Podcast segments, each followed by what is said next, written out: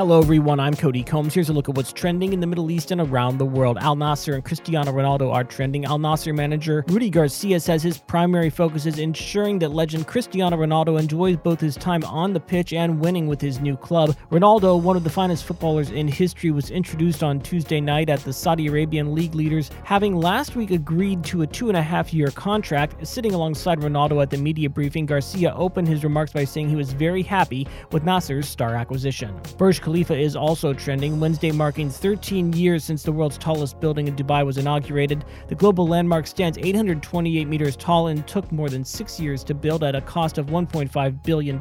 In the years since, it has become more than just a building, it's a tourist attraction, a space for art and celebration, a shooting location for countless films and music videos, and the subject of several viral social media moments. Rain is also in the mix. Some schools and universities in Jeddah have moved to remote learning since last week as authorities warn people of heavy rain and advise everyone to remain indoors for the most part.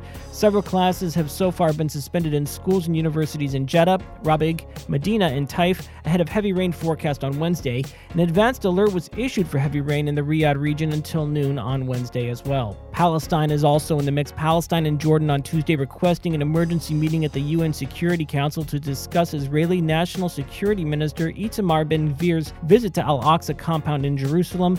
In a letter shared with the National, Palestine's ambassador to the United Nations, Riyad Mansour, urged the world body to unequivocally condemn these illegal and dangerous actions and demand that Israel, the occupying power, cease its violations and assaults on the holy site and fully comply with its obligations under international law. That's it for today's trending Middle East update. For our full range of podcasts, head on over to our comprehensive podcast section at thenationalnews.com.